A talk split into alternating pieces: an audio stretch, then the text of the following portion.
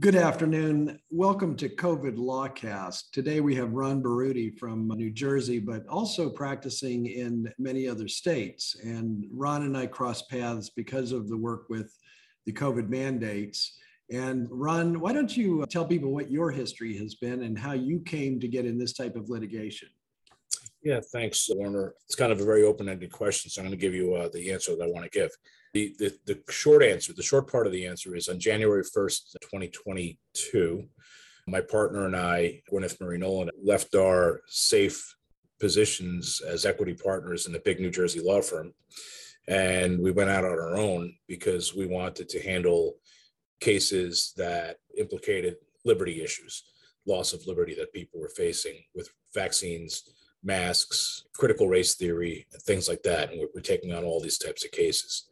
Prior to that, I had filed on September 8th, 2021, September 13th, a case against New York City Mayor de Blasio and the city of New York with respect to the vaccine mandate that they had, whereby every single person over the age of 16, I think it was, had to show a vaccine card and ID to get into any restaurant, bar, gym. You know, all the cultural things that make New York so appealing to people were basically being precluded to those who were not vaccinated. And a number of restaurant owners retained me, and gyms and individuals. The case still is pending. Very compelling group of plaintiffs, including a couple people who were told by their doctors, if you get vaccinated, you will die, or likely die, I should say. And we proceeded to seek an injunction against the mandate. And how did that injunction hearing go, by the way? Well, so just like I'm hearing pretty much in most jurisdictions around the country, there are a few exceptions that we know about out of Texas and I think Florida, and maybe I think Kentucky has one. But we were denied the preliminary restraints very quickly. And we went up to the Second Circuit Court of Appeals on an emergent basis. Second Circuit then slow walked us through the emergent appeal process. And we filed a couple motions to try to expedite the process, and they still put the brakes on. And the city, I had my brief filed within, a couple of days. I was ready to go. And the city slow walked it into February of this year, at which time, of course, we had already left our firm and started our new firm. So what was interesting, I like to take a little credit for it. So the city of New York had a couple different vaccine mandates. It had one with respect to teachers, with respect to public workers. And one of them also was the sports teams. And so they were talking at the spring training. I'm a big baseball fan, Mets fan, let's go Mets. They were talking about how home team players were not going to be able, if they're not vaccinated, they would not be able to play the home games. Right. So put that on the shelf for a second. I filed my reply brief in the Second Circuit with respect to the restaurants, and I thought we were going to win. I thought we absolutely had a slam dunk win, that the mayor had no legal authority to do what he did. And I thought we also had a great case that under federal law, these are emergency use authority vaccines, and I can prove there are no or very, very few available non-emergency use authority vaccines. So pretty much everything is an emergency use under special statutory protection. Yeah, just to be clear to the audience that may not know this, but the federal government websites say that Comirnaty and Spikevax are not being distributed in the United States. And Pfizer has made a public statement that it will not be producing Comirnaty for the United States. So, we get pushback in a lot of our cases about whether or not they're available. And I have to rehash that point over and over again. And I hate to say this, but not always successfully, even though these are public statements by Pfizer and the FDA. The only thing available are these emergency use authorized shots. And that's important because what emergency use means is that it hasn't gone through the normal process, which takes years to get approved. And they rush these things out because of a public health emergency. And you can't blame them for trying to do something to help the emergency, but it became pretty quickly apparent that the vaccines were not everything they were cracked up to be. And they're not even vaccines under the traditional definition. And as time went on, we have experts, including one who went through the phase 3 studies that were conducted by Pfizer, Moderna, and Johnson & Johnson with respect to their EUO vaccines. And the greatest, and this is something that went into my papers in New York, it's really a scam in my view. The government would tell you that these things were 93% effective, 94% effective, 86% effective, but they came up with these numbers. And who wouldn't want to get a 96 or 94 or 90, whatever it is, a vaccine that was so effective? I mean, why not? It makes sense, right? Well, our expert digs into the numbers, and there are two different ways to measure success. They had about 40,000 participants, and the way they ran the study was 20,000 participants were injected with the Pfizer shot, and 20,000 were given a placebo. And then after 2 weeks, they tested everybody, and they made a determination as to how many of those people who received the Pfizer shot came down with symptoms of COVID. It tested positive, which means actually just tested positive for SARS-2, not even COVID, which is the virus that causes COVID. It's like HIV and AIDS. You can have HIV, but not get AIDS. You can have SARS-2, but not get COVID. And compare that to the number of people after 2 weeks from the placebo group who came down with a positive test. And so the numbers were something like 9 people out of the Pfizer group tested positive, 9 out of 20,000. All right. But the percentage of people who were placebo was maybe like 43 people who tested positive. So to get the relative risk reduction, the way the math is done is they take 43 people in the placebo group who tested positive after 2 weeks only. Now, it doesn't go 3 weeks, it doesn't go 4 weeks. It's after you get your second shot, 43 people or something like this. And they take that 43 and they use that as a denominator. And then they take 43, which is the number of placebo, and they subtract the number 9 from it, which is the number of Pfizer. And they go, okay, 43 minus 9 equals 34. They put 34 over 43, and they come up with the percentage. And that is the relative risk reduction. Relative to the placebo group, this is the percentage of people who received a benefit, a relative benefit versus placebo. That's the relative risk reduction. Now, in 2017, the FDA put out proposed guidance for drug companies. And the proposed guidance for drug companies was something to the effect that if you are going to advertise the benefit of your drug in terms of the percentages, you should use actual risk reduction and not relative risk reduction as the truth in advertising number. And if you're going to use relative risk reduction, you should compare it to actual risk reduction because it gives the people a truer sense of how effective the drug really is on a scientific basis. Well, what is the actual risk reduction? And this is a mind blow.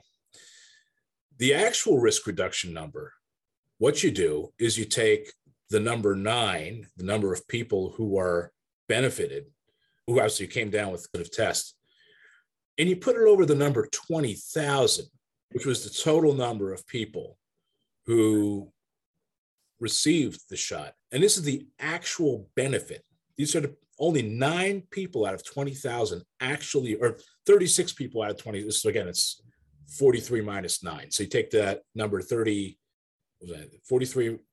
if you get 43, it ends up being about a 1% risk reduction. It's less. And under Pfizer, it was something like 0.88.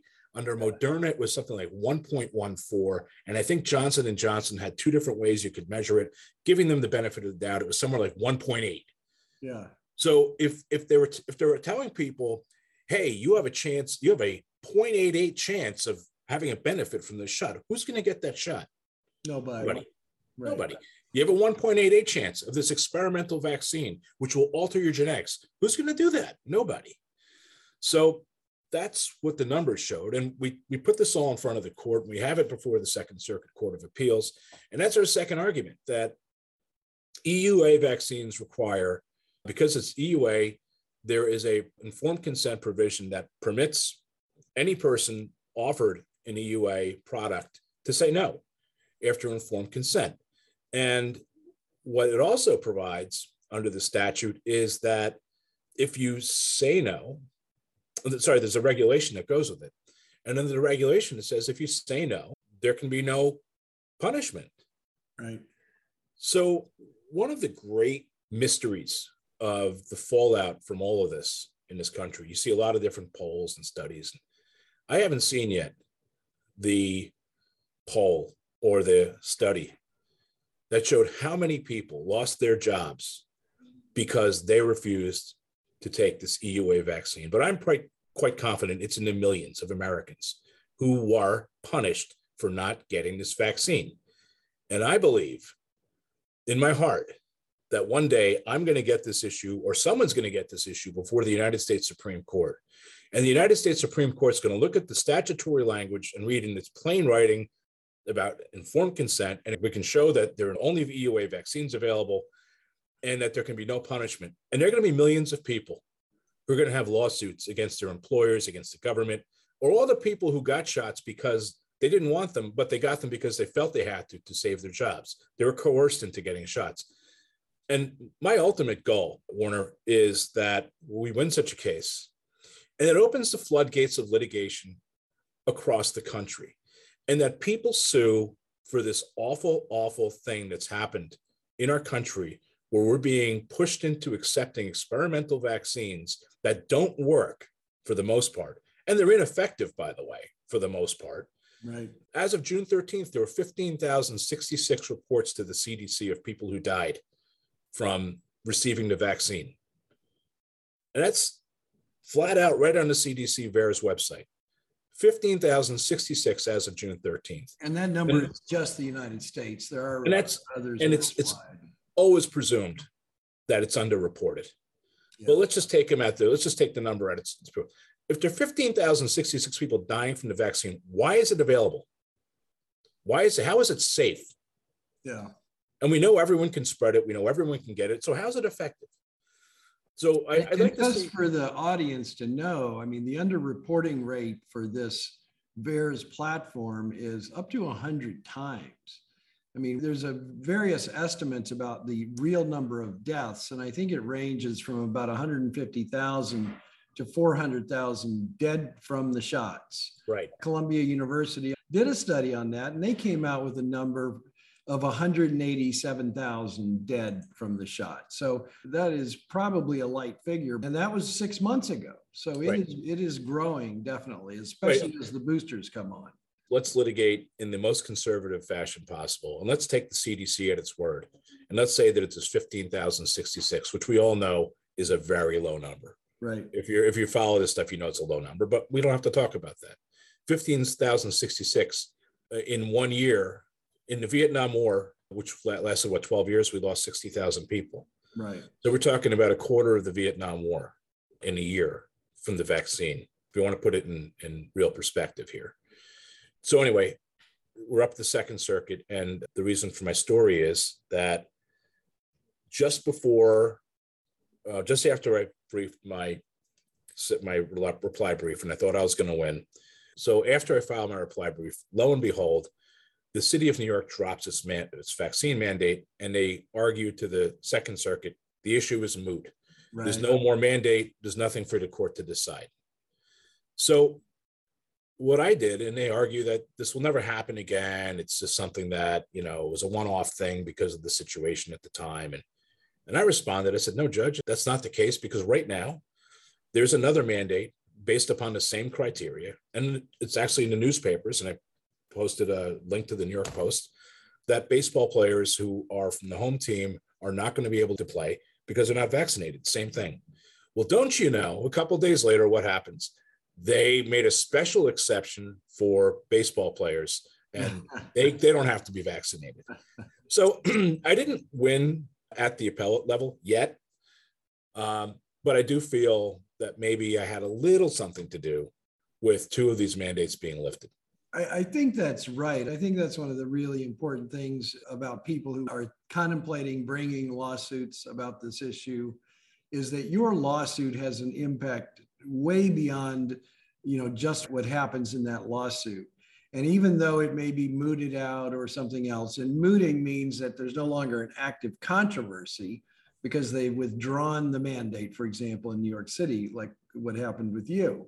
But it has this broad impact. And we've seen that in our cases as well with universities. All Ohio universities, you know, and the public universities have dropped their mandates at this point. But we're arguing the same thing. We're, you know, they're saying, well, now it's moot. We dropped the mandate. But the problem is they claimed the power, and they haven't said to us, we're relinquishing that power and we're sorry, we should never have utilized it and we'll never utilize it again. They're reserving the right to utilize the power specifically. And they will use it. Yep.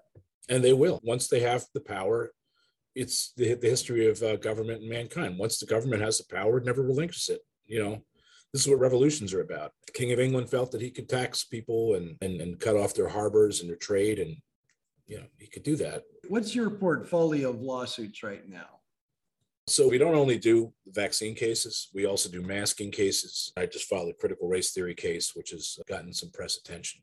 Or not critical race theory, but anti-racism. It's blatant discrimination, vocal out there discrimination. Yeah. It's called a civil rights case, really. But we have a few people who filed suits or preparing to file suits who've been terminated for vaccine refusal. And we have a few masking cases as well, one of which involves my partner who was arrested for not wearing a mask at a school board meeting. He's the only person in New Jersey who was arrested at a school board meeting. And, you know. And that's Mary who was arrested? Yeah. Oh, yeah. My gosh. And she's an attorney. Yeah. It's a damn good one, too, I tell you. Oh, my goodness. Well, you raise the issue of revolution. Something has really gone wrong, and we've seen government at local, state, and federal levels exceed its bounds in every way. We're supposed to be a government of limited powers. From the president on down, every government, including your local health department, city council, or school board, seems to be going beyond its bounds. I'm curious to know what you're finding out in the public, but I do feel like in Ohio, we have had a massive awakening among the citizens. We've had numerous, particularly mothers, run for school board, get elected, you know, fight these mask mandates, fight quarantine rules, and it's going to change our politics. I think this election coming up is going to show that dramatically. What are you seeing in terms of the political movement and the citizen activity? Well, I think they're two separate issues in a way, although they shouldn't be. I've appeared at a couple local school board meetings, and to your point about our government, the way it's supposed to work, I've spoken to our local school board, and I said, look, we have this system of government, this brilliant system of government, where the founding fathers decided that the most powerful people in government are supposed to be those who are closest to the people. And that means the school board, who is closest to the people. They are our neighbors, they're our friends. They're the people we see at the diner or whatever else. And they're the ones who are supposed to be making the policy and fighting for us. And when they see that from up above, things are going wrong, it's their duty to protect us and to fight back against those who would be, some would call it tyrannical in their behavior, taking power that they don't have. What's happened nationally, and dates back to dates back to Teddy Roosevelt probably, or dates back to the Civil War, depending on who you talk to.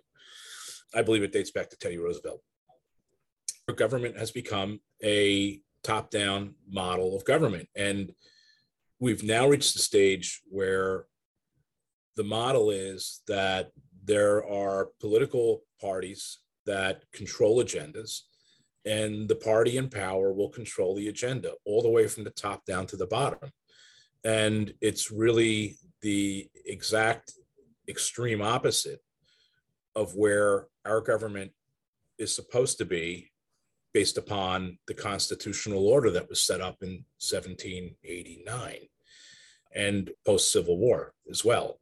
So when the school boards now are largely taking orders from above, And they are in New Jersey, they are so incredibly out of control for the most part, whereby they mandate masks. They have all sorts of rules to punish the unvaccinated. They're putting in anti-racism stuff, which is blatantly racist. They're doing the sex ed standards in New Jersey. I mean, they're just absolutely atrocious with the things they're teaching five-year-old children, the transgender rules, where they're separating the children literally from the parents and saying, you could be called Susie at school, even though you're Johnny at home. And we're not going to tell your parents. Your parents aren't allowed to know.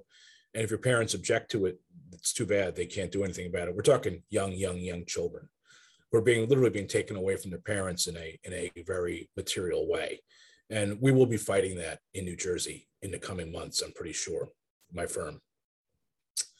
Meanwhile, on the other side, the parents are freaking out.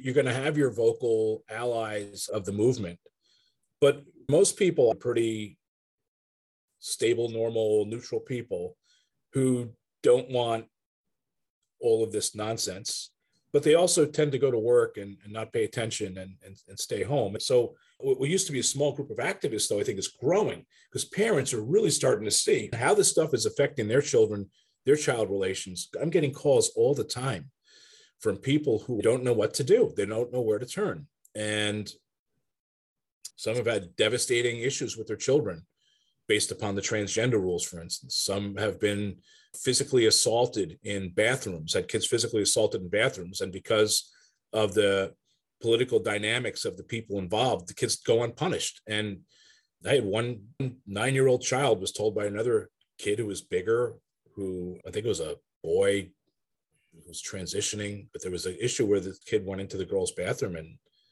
I don't know, said that he was going to rape the girl. And the girl, 9-year-old girl, didn't even know what that meant. It's really messed up. Governor Youngkin's win in Virginia was huge. And that was a really big step, I think, towards starting to take some of these states and local governments back one by one. But it's a process. I think that's interesting because even Jacobson, the decision they all rely on to say they can do this, Jacobson's about its local power. It's yes. It was not federal power. And we draw that distinction quite a bit. And we've noticed the ESSER funds are what seem to be driving the school board. So the funding comes down from the federal government. And we've got local school districts here in Ohio that have taken hundreds of millions of dollars. And to take those funds, they've all signed off on the CDC guidelines. And they have certified to the federal government, when they take those funds, they will follow CDC guidelines. And as a result, we've had school board members just stare at us with blank stares because there's no way they're going to do anything to jeopardize the hundreds of millions of dollars that they've taken for their school district and that they're happy to spend. So just so people understand, money's driving the behavior and it's destroying this connection that we had with our local leadership. They are absolutely ignoring citizens and moms and dads. True, all true. So I'm trying to think back to my question. Well, your last question to me is, how do I see with parents and right. local and people running? I think people are also running for office. You know, every state's a little bit different. New Jersey is a very blue state. It's very controlled by one party. And people have a lot of questions about the integrity of some of these things. And what I'm seeing a lot of also, and I got a case in New York too, where Homeland Security was actually called on a parent. But I was seeing where school boards and superintendents seem to be acting as an advocacy group and seeking to punish parents who dissent in very material ways. So I just mentioned a parent who had Homeland Security called. This particular parent has been banned from school premises for checking up on her child. That's all she did. She's calling video. She didn't do anything wrong. They called Homeland Security on her, who came. And there are other parents. A lot of people are being contacted by superintendents who are scouring Facebook pages and saying you're providing misinformation and all this other stuff. And wait a minute, you work for us. Who are you to tell me what I can and can't write and what I can and can't say? And if it's misinformation, you're my employee.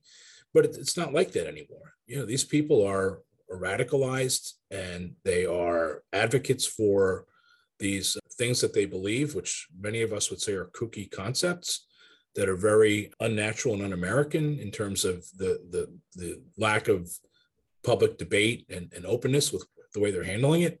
And they are guarding these things jealously.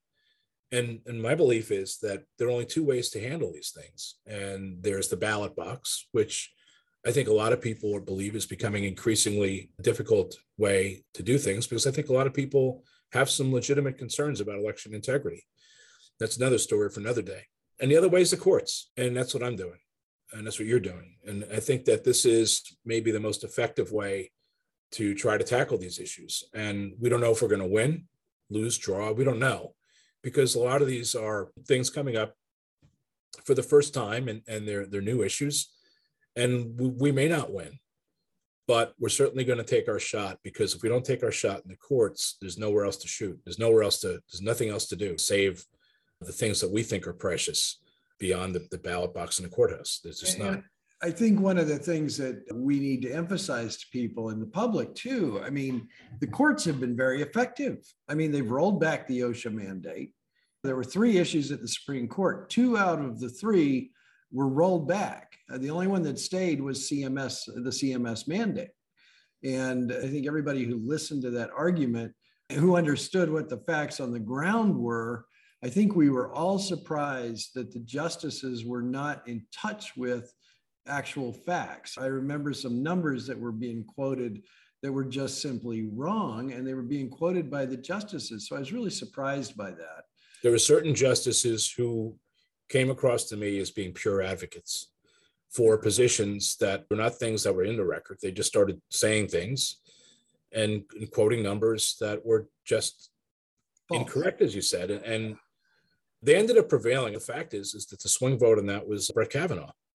Yeah. Kavanaugh swung on that particular issue. He was on one side on one issue and the other side on the other issue. But that's really the swing. But some of what I saw as advocacy from the bench was pretty alarming.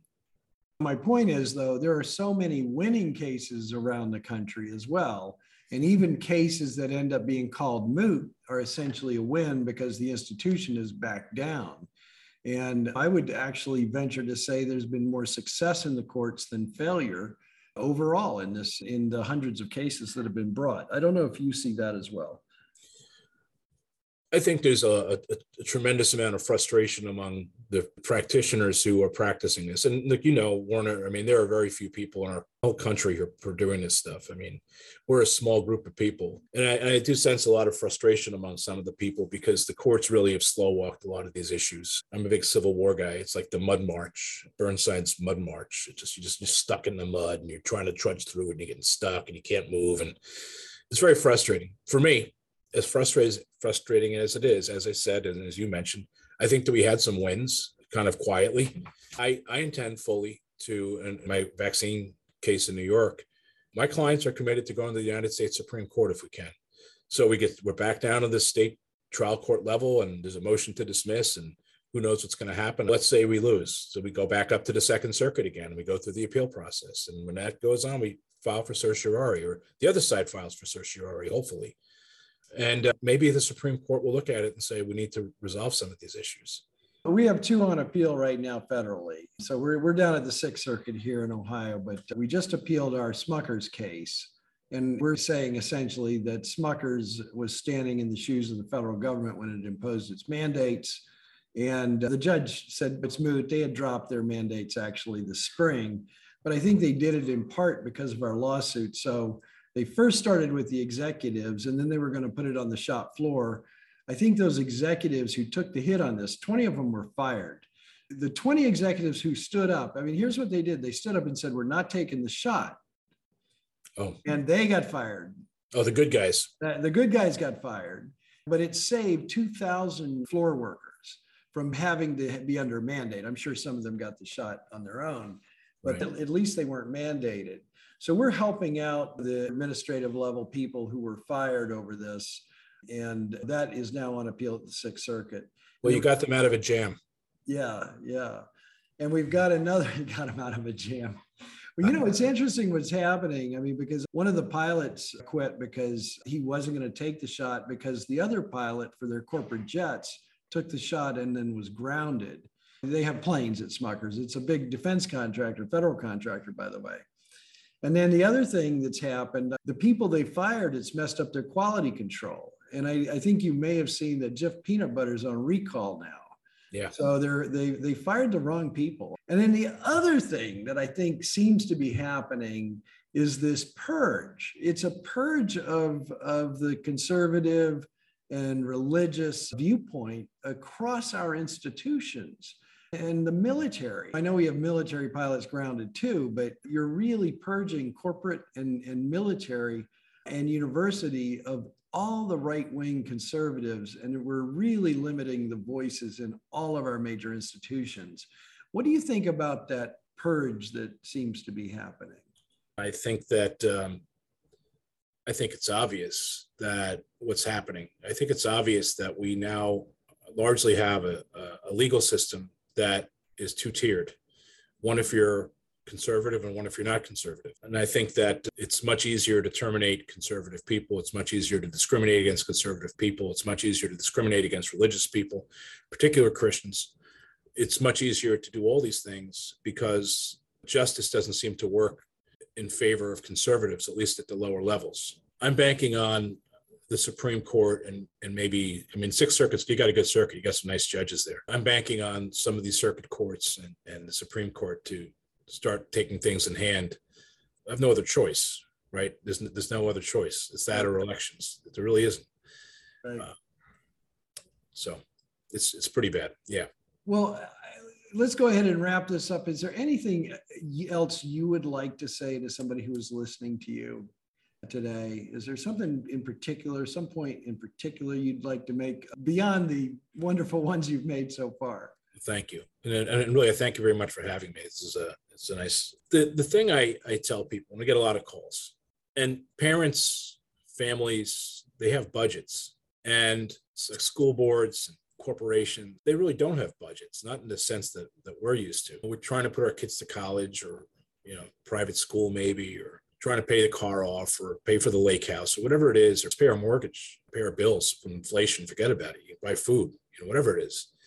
And our kids are facing, and our parents are facing issues where these well-represented and well-funded, quote unquote, betters, government, employers, whatever they are taking actions that violate basic constitutional rights. And it's really, really hard to say, I'm going to take money out of my budget to fight this. But if we want to save our country, and I say that in all sincerity, my grandfather escaped communism in 1948 with my mom and family on board. And he risked everything to be free, everything precious to him he risked.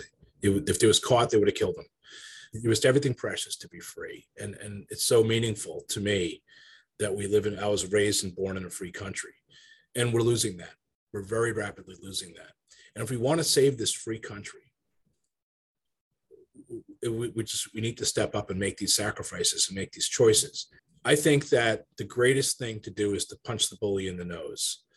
If you can get up, file a lawsuit, make the allegations about how heinous these acts are of these people, they suddenly have to face the consequences of their action. And we file federally. I don't believe in state court in New Jersey. I don't think we'll ever win in state court in New Jersey. So we try to file federally because we're trying to shoot every case toward the United States Supreme Court with the hope that one of these shots on goals or two of these shots on goals will score, and we'll get up there and we'll get to make our argument. And we believe that unless and until these cases get up there, they must be fought or we're going to lose. And that includes hopefully taking depositions, making these people, cross-examining these people, finding out their backgrounds, finding out who's behind them, making them suffer the consequences of their actions so that they feel if we're ever going to do this again, maybe we ought to do it with some more care and consideration for the people we represent, the people we employ, et cetera. And that's what I'm fighting to do every day. And my partner, we're fighting to do that every day. We work with clients. We can't work for free. Just, it's not possible. But we try to work with people on rates and try to make special deals with them and do the things we can to try to somehow or other make it somewhat affordable for them to bring these cases, because it's so important to, as you said, the impact of these cases far exceeds the impact of just the one case. It has sometimes national, sometimes international implications. And that's what we have to do. And that's my statement for whoever's listening, to please do what you can to try to bring these cases and protect your rights, because it's for your children. It's truly for your children and grandchildren's future. Well, Ron, I can't thank you enough for talking to me this afternoon. If you guys want to find Ron, he's at murray-nolanberutti.com. murray-nolanberutti.com. And Ron, you practice anywhere in the United States. It's about the case, correct? Yeah. So actually, I have a case in Ohio right now. We have a couple of cases in California pending child issues where one parent wants to have the child vaccinated, the other one doesn't. That's my partner handles family law. I've practiced nationally for a long time, nationally in that I'm admitted to the New York, New Jersey, and Kentucky bars. I'm a member of the Sixth Circuit Court of Appeals. We will practice with local counsel, what they call pro hoc vice. And local counsel will sponsor us and will basically run with the case. So here I am. Come find me.